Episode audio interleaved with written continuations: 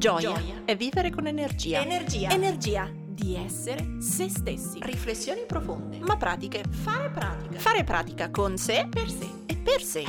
La libertà. La libertà. La libertà. La leggerezza. Fidati di te. Mi piace condividere e ispirare.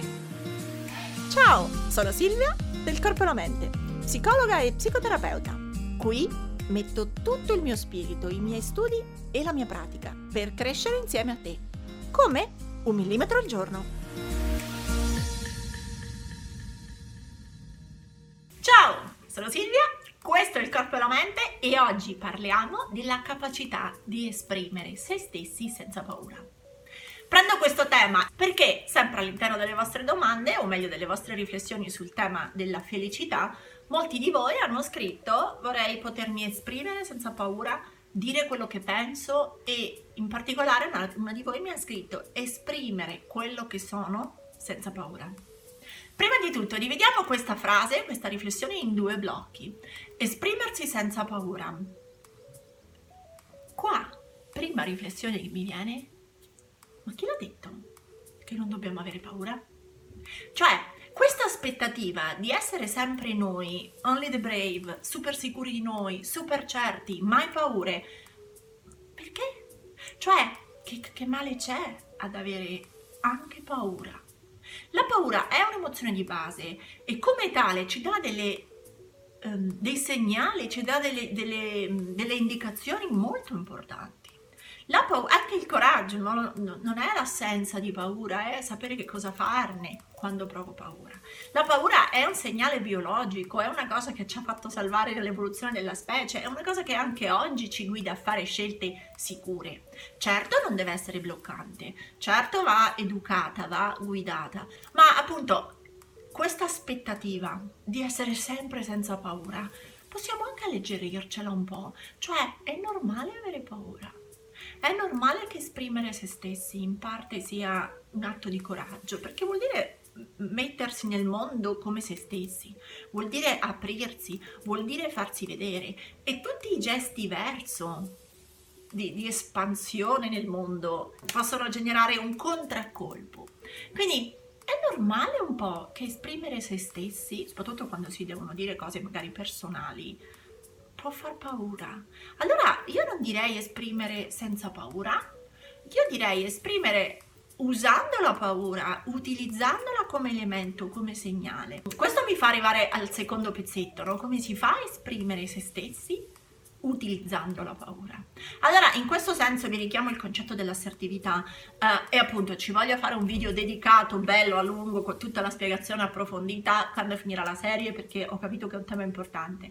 Ma l'assertività è la capacità di dire chi si è, di chiedere quello di cui si ha bisogno, che si vuole, utilizzando come si sta, utilizzando tutte quelle informazioni emotive, utilizzando la descrizione di se stessi. Allora è un preciso modo di strutturare frasi, di parlare di sé, che partono proprio, come dire, in una sequenza dove non c'è l'accusa all'altro, l'attacco all'altro, la lagna, la lamentela, il giudizio. C'è proprio che io uso come sto per dire quello di cui ho bisogno. E non il contrario, non dico come sto o faccio finta di essere sicura o faccio finta di essere incredibile, in realtà sotto me la faccio sotto. Quindi in questo senso la costruzione assertiva, ripeto, poi ve la parlerò meglio più avanti, lasciatemi perdere, facciamo la zip perché questi suggerimenti voglio che siano piccoli, ma è, io dico la situazione in cui mi trovo o la situazione che mi crea difficoltà, se penso all'esempio della ragazza, quindi devo esprimere chi sono in quella situazione, quindi in queste situazioni io, mm, e la descrivete un attimo, io mi sento E vale la pena dire impaurita se quello che provo è impaurita. Vi faccio l'esempio tipico: mi devo, devo andare a fare un colloquio di lavoro, devo andare a chiedere l'aumento al capo, devo andare a discutere un progetto grosso con un cliente, devo dire al mio fidanzato, al mio compagno, al mio marito che qualcosa della nostra gestione familiare non va più bene, io non sono felice, oppure ho bisogno di cambiare, o non lo so, qualunque cosa sia. Allora, se per esempio sto su una cosa di lavoro che magari è più concreta, ma um, nelle situazioni, ecco, quando devo parlare in pubblico o quando capo, quando devo chiederti qualcosa, quando nelle situazioni in cui devo chiedere qualcosa per me, questo vale sia per il capo che per il marito in effetti, um, quando devo chiedere qualcosa per me, io mi sento fragile, spaventata, sotto giudizio, accusata, metteteci quello che volete, um, ma di, usate proprio quell'informazione emotiva perché è inattaccabile. Se provate a chi, faccio ecco, adesso perché mi viene l'esempio di chiedere l'aumento, se proviamo a chiedere l'aumento dicendo che, ah perché l'hanno avuto, quindi usando come argomentazioni, capo ti chiedo un aumento perché tutti i colleghi l'hanno avuto, perché sono cinque anni che non l'ho avuto, perché non lo so, e recrimino, vale anche con i mariti in effetti, o le mogli, ragazzi è uguale, e recrimino dati che credo oggettivi, ecco è una strategia. Però sono contestabili, sono negoziabili, sono spiegabili, quindi il capo può avere una logica per cui in effetti ha premiato gli altri, non voi. Mentre se voi parlate di voi stessi, quindi usate una chiave assertiva, voi state dicendo come state voi e questa roba non è contestabile. Quindi se io ti dico, chiedere le cose mi mette fortemente a disagio perché mi vergogno da morire. Ecco, l'altro non può dire, no, non è vero, non ti vergogni. Oppure, ecco, dire, sai, quando parlo in pubblico per me è sempre imbarazzante.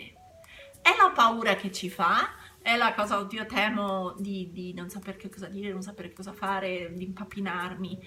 Ma se lo dico è molto più probabile che ottengo quello che mi serve. Perché infatti terzo step di una costruzione, diciamo, di una frase assertiva, quindi è descrivo la situazione, nelle situazioni in cui succede che, nelle situazioni in cui devo chiedere che, eh, io mi sento, e dite veramente le emozioni, pure la paura, cioè confessate le emozioni che avete.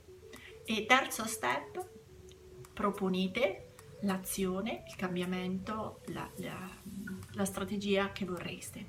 Quindi mh, quando devo chiedere qualcosa per me, mi sento sempre a disagio perché mi sento fuori posto e mi sento giudicata, quindi per favore mi lasci finire di parlare, ti dico tutto quello che penso, poi mi rispondi, perché magari se mi interrompi a metà rischio di impappinarmi, di arrossire, di perdere il filo del discorso e di confondermi, per esempio. Adesso ne ho fatta una generica.